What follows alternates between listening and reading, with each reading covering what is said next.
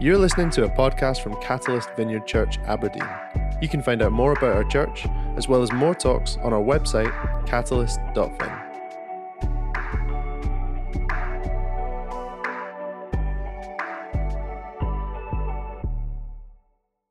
Morning, everyone. Uh, so good to be with you today. Uh, and very exciting, actually. We are kicking off a brand new series this morning in the Gospel of John called He Is. And so we're going to be reading from John chapter 6, verses 25 to 35 today. Um, I want to kick off with a question. I wonder if you've ever been called by the wrong name. It's really annoying, isn't it, when someone gets your name wrong, and depending on the situation, you might opt to be kind of British and polite about it and not not point it out. But there's sometimes where you just have to be like, look, you've got my name wrong. We need to sort this out.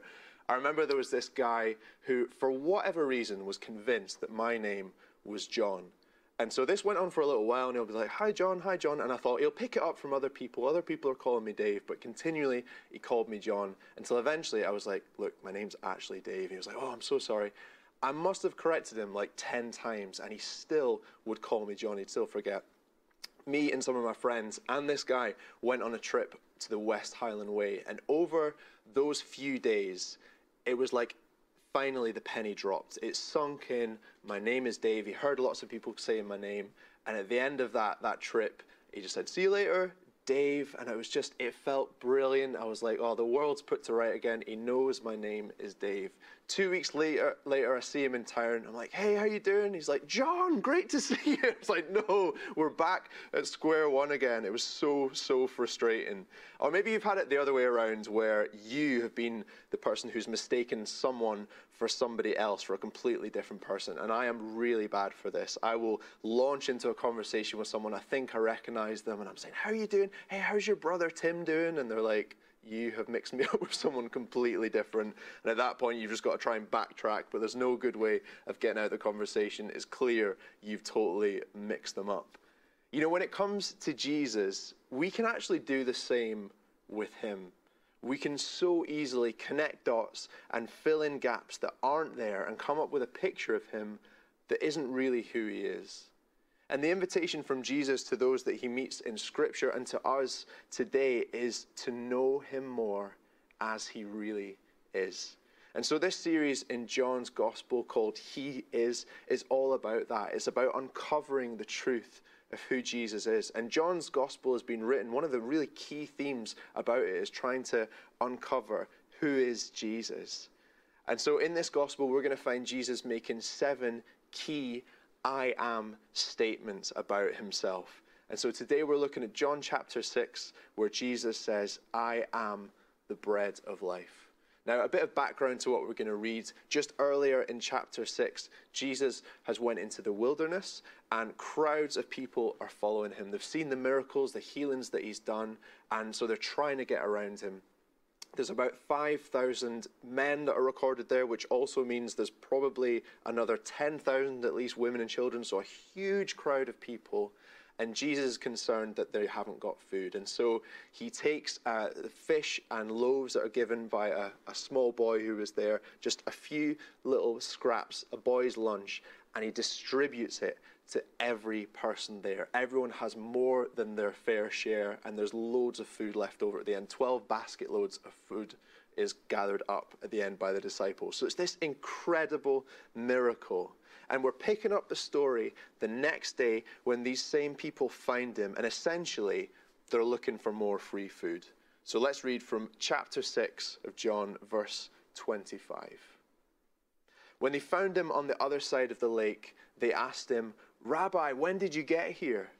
Jesus answered, Very truly, I tell you, you are looking for me not because you saw the signs that I performed, but because you ate the loaves and had your fill. Do not work for food that spoils, but for food that endures to eternal life, which the Son of Man will give you. For on him God the Father has placed his seal of approval. Then they asked him, What must we do to do the works that God requires? Jesus answered, The work of God is this, to believe in the one he has sent. So they asked him, What sign then will you give that we may see it and believe you? What will you do? Our ancestors ate manna in the wilderness, as it's written, He gave them bread from heaven to eat. Jesus said to them, Very truly, I tell you, it's not Moses who has given you the bread from heaven, but it is my Father who gives you the true bread from heaven. For the bread of God is the bread that comes down from heaven and gives life to the world. Sir, they said, always give us this bread. Then Jesus declared, I am the bread of life. Whoever comes to me will never go hungry, and whoever believes in me will never be thirsty. Amen. So, what we see here, the people have a real misunderstanding of what Jesus is about. They're looking at him as a free meal ticket. And in response to this, Jesus gives the crowd and us this incredible truth about who he really is. I am the bread of life. And so we're going to focus on two things that we can take away from that truth about Jesus. When Jesus says, I am the bread of life, I think firstly, he's saying, only I can satisfy you. Now, you might, you might disagree with me on this, but I think four of the best words in the English language are all you can eat. I don't know if anyone's with me. I don't know if you're cheering at home about that. But if you have been around Aberdeen or most places, to be honest, for a while, you've probably come across one of these all you can eat restaurants. There's Cosmo in Union Square. Man, I remember the first time I went there, it was incredible. Every, every culture under the sun is represented there. The dishes there are absolutely amazing. And I remember going there thinking, this is the best place in the world. Literally, culinary delights wherever you turn. Crispy aromatic duck, yin yang chicken, pancakes, roast beef, stir fried noodles, lamb rogan josh, naan bread, prawn crackers, wonton sesame seed prawn toast, duck and black bean sauce, grilled salmon, sushi, barbecued pork, spare ribs, chicken tikka, pilau rice, spring rolls, lemon and strawberry cheesecake, mango and passion fruit cheesecake, red velvet cheesecake, chocolate fountain with marshmallows, fruit salad, and refillable Irn-Bru. When I went to Cosmo, I ate. Let me tell you, I did not mess about. I ate a lot. I ate literally all I could eat. And it's a set price. Money's no barrier. I wasn't there on a first date, so I didn't really care how I came across. There was no airs and graces. I went to town. One plate turned into two plates, turned into three plates, and I came out of there ridiculously full. Like I could barely move. There was way more food than was necessary. And I was full of foods that, to be honest, although it was tasty, was pretty terrible for me. There was a lot of fat, salt, and sugar going on. I'd eaten way too much and way too much of the foods that I didn't need. As a result, I felt sick as I was waddling home. What started as a great idea actually turned into a lot of regret. You know, often we can pursue what we want at the expense of what we really need. And here we see the crowds of people they're equating Jesus to a free meal ticket, literally an all you can eat pass. All the questions they ask of him are about food, about what physically they can get from him. And they've seen him miraculously provide like food the day before, and they start to think, could this be the Messiah? And so they question that. Verse 30 that we read, the people say, What sign will you give that we may see it and believe you? What will you do? Our ancestors ate manna and this refers back to in Exodus when God rescued his people from slavery for 40 years, 40 years in the desert. Every day, God would provide bread. He would provide manna, this wafer heaven bread that would just come in the morning and cover the ground, and the people would gather what they needed. Every day for 40 years, God sustained his people. And there was this belief that this, this manna, this storehouse heavenly bread, would be opened again when the Messiah came. And the heavenly bread, unlimited food, would be poured out on the people. And so the people have seen this clear sign from Jesus where he multiplies bread and fish the day before. He is the one they've been waiting for. But rather than choose to follow Jesus, rather than choosing to put their trust in him, they, they start to kind of fold their arms a little bit and say, okay, well, what are you going to do for us? Will you continue to provide us bread? You see, they've misunderstood and misrepresented who he is. They're seeing Jesus as a means to an end. But Jesus says to them, You don't get it. That's not what I'm here to do. You know, God hasn't sent me just to be this bread provider. He doesn't want to love you from a distance and send kind of heavenly care packages your way, just, you know, with love from your heavenly Father, I hope you're okay, you know, just go and enjoy that from a distance. Actually, in this moment, God has become flesh and blood. He has come close to you. Why would you settle for physical bread, for just that, when I am the bread of life, given for you? I've come not to satisfy your stomach, but your soul, the core of who you are.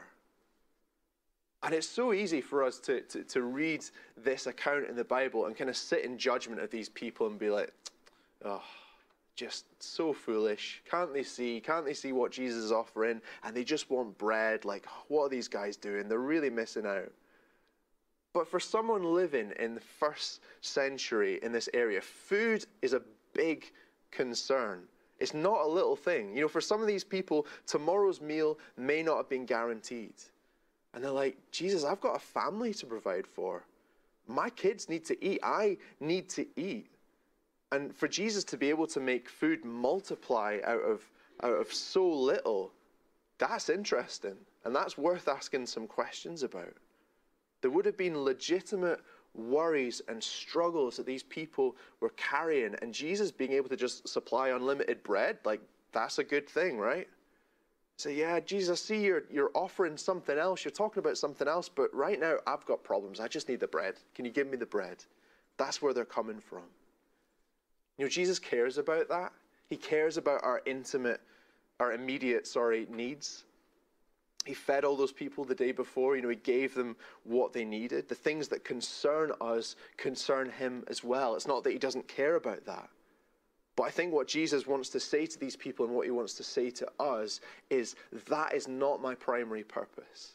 That is not why I am here primarily, just to meet those every they need because there is a deeper, more profound need that I've come to satisfy, and only I can do it. Only I can do it. And they've missed that. They've missed that He can provide the deepest needs of their hearts, you know, purpose, security, identity, freedom. But instead, they chase Him to satisfy their wants. They want the benefits of Jesus, but not the relationship. And I just think, Lord, is, is that something I've done in my life? Where I've, I've seen your, your benefits and I've, I've seen my immediate need and I've just kind of treated you as a, a means to an end. And I've let the relationship side kind of slide a little bit. Have I reduced you to something less than who you really are? I wonder if you'll join me for a minute back in Cosmo. I want you to imagine a group of people walking in, and the chef comes out, right, and says, Hey, I've got a special table prepared for you guys. It's the, the VIP sec. I don't know if that exists in Cosmo, but you know, just go with me here. The VIP section of Cosmo, beautifully laid out. Everyone sits down, and the chef gives each person a plate, and he says, "What I want you to do is just sit tight. Just wait here because I'm preparing something really special in this kitchen. Now, don't walk around, don't go and fill up your plate, don't go and eat anything else. Just just wait. Keep your plate empty, just stay sat down. I'm going to come back soon with something really really special. And so people are sitting down, but man, the people at this table, they're in Cosmo. They can see people milling about and eating food and, you know, the smell of food's in the air and they're all hungry. And it's like, oh, after a while, some people are just like, I'm just going to stretch my legs and have a little look around and not, not going to eat anything. And they go wandering around and they, they just like, oh, just have a quick spring roll or have a, you know, a quick naan bread or whatever it is. But pretty soon, they're piling their plates full of food and they're gorging themselves on all of this food. Other people, they're choosing to be hungry, but they're choosing to wait and sit down. All of a sudden, the kitchen doors burst open, and this aroma fills the room that is incredible. And the chef appears carrying trays and trays of food. He scans the room and he sees those that have filled their plates with food. They're looking full. In fact, they're looking a bit ill. And this food that he has brought is incredible. It's like nothing else they've ever seen before, but they can't manage another mouthful. The chef goes over to the people with empty plates and serves them food. Not only does it look incredible, it smells incredible. You know, it makes all the other food that they've been eating, that's been in the restaurant, look grey and greasy and, you know, not nice. The texture is mouth-watering. The taste is mind-blowing. The hunger that they had before is gone and they feel completely satisfied. It was so worth the wait. Are we hungry for the right thing? We all have a hunger in us. But the question is are we going to bring that hunger to Jesus? Or are we actually going to attempt to satisfy it ourselves? Are we willing to trust in Him, to wait on Him, rather than racing to fill our plates with other things, things that ultimately aren't going to satisfy us? See, our, our needs for, for purpose and identity, security, freedom, Jesus says, I've come to meet those but only I can do it. Don't go looking for it anywhere else. Don't go looking for it. You're not going to find it in entertainment. You're not going to find it in the newest box set. You're not going to find it in relationships. You're not going to find it in your marriage or, or, or family, even. You're not going to find it in approval from other people, from addiction. You know, we can make an idol of so many things. Many of them might be good things on the surface, but Jesus says, do not build your life around these things. Do not make that the source of life. Because whatever you're looking for life in, that is what you're feasting on. That is your food and your drink. That's what you're looking for to sustain yourself. And we've got to ask ourselves, what is that? What does that look like for me? Is that wrapped up in, in addictive habits? Is it wrapped up in approval from other people. I don't know. But it's like no matter what that thing is, the high doesn't last. The compliments that we crave from other people, they, they fade so quickly.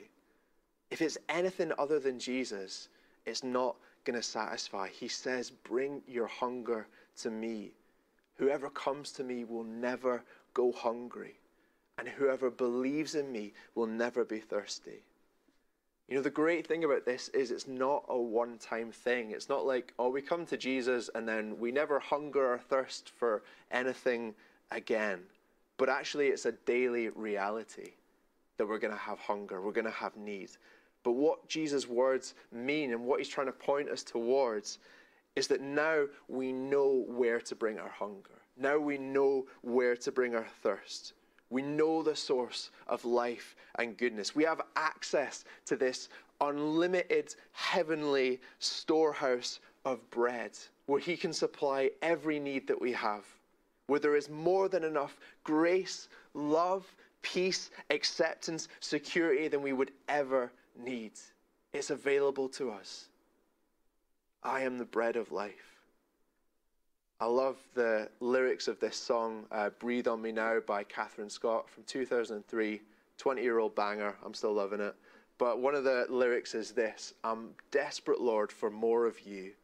Come satisfy until I am even more in need of you. Come satisfy until I'm even more in need of you. You know, Jesus satisfies the deep need at the core of who we are fully and continually. We're continually fulfilled by Him. It's an ongoing thing until it sinks into our hearts and our minds that nothing compares to the way that He meets us. When He meets our need, it's like nothing else. Maybe this morning, there's just an invitation from Jesus to be like, hey, what, what is on your plate? Is your plate empty? Are you coming to me hungry? Are you coming to me ready to receive? Or have you actually filled up your plate with other stuff that isn't going to satisfy? Where have I looked for my security, my hope, my freedom, my identity? If the answer isn't Jesus, then maybe we just need to say, Jesus, I'm sorry. I'm sorry that I've made other things the focus. I'm sorry that I've looked elsewhere to be satisfied. God, I ask that you would do that now in me. So we see Jesus is the bread of life. He's the only one that can satisfy our souls. And finally, Jesus is the only one who can save us. I wonder if there's any uh, film fans watching. I saw a post online that I really enjoyed. It was the top Hollywood film cliches, and I'm sure you would have spotted some of these in films before. They're great. So the first one, a courtroom drama. You know, it feels like the, the case is going one way, but then all of a sudden the surprise witness bursts through the door, bang, objection, and it's like, whoa, everything changes. The surprise witness. I don't think that ever happens in real life, but it's great in a film. Or maybe you've got uh, something big has happened. Maybe it's it's Armageddon, or it's like a, a world war is breaking out. Someone comes in and shouts, "Quick, turn on the TV!" And someone grabs the remote and presses one button, and it goes exactly to the right channel to the newscaster. And they, at that moment, they start the sentence that explains everything that's going on. It's like that would never happen in real life. You just just that is not a thing. Uh, or rom coms, you have the kind of maybe the, the bookish, uh, unpopular uh, character wearing glasses, and then in the moment when they take their glasses off, they become immediately attractive to everyone in the room. They're like the most desirable person ever. Or I like this one. Someone's being chased and uh, they, they, need to get into a car, and so they just run to the first car they see. It's unlocked, and then they start going keys, keys, keys, keys, and then they just reach in the top of the sun visor. Oh, here, here's the spare keys. Because obviously in life we all just leave our cars unlocked and leave our keys right there in the car. Uh, it's great, it's great. But the one that annoys me most, the one I'm coming to, is is this scene. Right? I want you to picture it. You've got a bus or a car or something like that, and it's it's, it's, there's been there's been an accident and it veers off the road and then it's it's balanced precariously on a cliff like this, right? It's just like swaying side to side. And then there's loads of people on the bus and they're like, quick, everyone out. And everyone runs. And then all of a sudden the you know the, the main character, the, the hero in the story goes, Hey, where, where's Timmy? And like it cuts to Timmy alone at the back of the bus, trembling, holding on for dear life. And it's like everyone's out except for Timmy. He's like, Timmy, get out of there. And Timmy's just too scared. He can't move. And so our hero has to go back in and slowly make his way towards the back of the bus. As he's moving, it's tilting and it's tipping. And he's like, Timmy, grab my hand. And Timmy's like, No, just like holding on. You're like, flipping out, Timmy. Come on, like play the game. This guy's trying to help you. And Timmy will probably like double down down, he'll hold onto like another rail or something like that, which will then snap and then he'll fall further down. It's just like, oh, Timmy, come on, can you not see this hand? This guy is trying to rescue you. Grab his hand, Timmy. You want to shout at the screen. And as cliche as that is, as much as that is just like a, a stupid trope that we see in films sometimes, there's something in that picture, I think, of the position that we're in before accepting Jesus' rescue gripping tight onto the rail of our lives where, where we are in control. We feel like we've got a place of strength, but refusing that rescuing hand that and by doing so, we're actually on severely dangerous and shaky ground. Our eternal life with Him is not secured before we take that hand. We need to let go and trust in Him to be saved. And what Jesus is making so clear in this statement of, I am the bread of life, is he's saying, I am God. You know, I am the bread of life. That's a really deliberate statement that the people listening to Jesus wouldn't have missed. They would have realized instantly what he's saying. I am. That's the name God gave himself to Moses. God says, Tell the people, I am has sent you. That's, how, that's what he calls himself. And Jesus doesn't just kind of like sneak this in, he repeats it four times. He says, I am the bread of life. I am the bread that came down from heaven. I am the living bread. I am the bread of life. Like he really wants them to get this. Later in verse 53, Jesus expands on this. Listen to this. He says, Unless you eat the flesh of the Son of Man and drink his blood, you have no life in you. Whoever eats my flesh and drinks my blood, has eternal life, and I will raise them up on the last day. For my flesh is real food, and my blood is real drink. Whoever eats my flesh and drinks my blood remains in me, and I in them. That sounds gruesome, right? That sounds like, what are you talking about, Jesus? But actually, the invitation from him is that Jesus is saying, for me to save you, for you to have eternal life, you have to eat the bread, you have to drink the blood. Meaning you have to believe, you have to fully put your trust in me. You need to be all in. The word eat that's used in the Greek refers to a one time event. So we've spoken about how Jesus is the bread of life and there's an ongoing satisfaction that we all need and that we get from him, that, that hunger is filled in him. That's ongoing. But at the same time, the eating of the bread is talking about the moment of salvation, of recognizing our need to be rescued, deciding and believing and receiving eternal life from Him. So, what does accepting Jesus' offer, eating this bread, cost us? In one sense, nothing. It's a completely free gift. We only need to believe. We don't have to work at it, we don't have to earn it. It's a free gift given to us. And in another sense, it costs us everything. We have to lay down our lives. We have to be willing to, to follow his lead, to go where he tells us to go, to say what he tells us to say. We have to make him Lord of our lives. We don't live for ourselves anymore, but we live for him. And there is a cost to that. There's a cost to putting him and his kingdom first in our lives. But I heard someone explain it to me like this. Um, I, I checked last night who's the richest person in the world right now. Currently, it's Elon Musk, guy who owns Tesla and Twitter, I think, of uh, the last few days. So, really rich guy. I don't know how much he's, he's worth, but a lot. Imagine he comes up to you and says, uh, I'm going to give you everything in my bank account. It's all yours, but there's one condition. And you're like, okay, go on then. What kind of what kind of deal am I doing here? He says, there's one condition. You have to give me everything in your bank account. I'll be like, Elon, where do I sign? like, I don't think you've thought this through because there, there's not that much in my bank account. I don't know what you deal you think you're getting here. Why would he trade all he has for all that I have? Does he not know how little I have to offer? See, when we take Jesus up on his offer, we get immeasurably more in return for the, for the little that our lives amount to, for the meager sum that that is. But let, let that sink in for a minute. The sum total of our lives, all, all that adds up to, is not much. But that is the most precious thing in the world to Jesus, the most precious thing in all creation. He died for it. He died for me and for you. Tim Keller, pastor and author in the States, he says this When Jesus says, I am the bread of life, he says, I am God made breakable for you. And as we eat the bread of life, as we drink his blood, we see the reality of what he gave to save us. Whenever I take communion and I eat the bread and I chew it, I'm aware that I'm the one who's doing the chewing in that moment. It's my sin that his body's broken for. He was bruised for our transgressions and crushed for our iniquity. It's my sin that his blood was poured out for. We're called to drink in, to eat the reality of that sacrifice because by his death, and his resurrection, we find new life. We're transformed. By his stripes, we're healed. And in time, we, we might be tempted to make it about works, about, I'm trying really hard, God. I'm, you know, I'm, I'm doing all the right things. I'm praying. I'm reading my Bible. I'm telling others about you.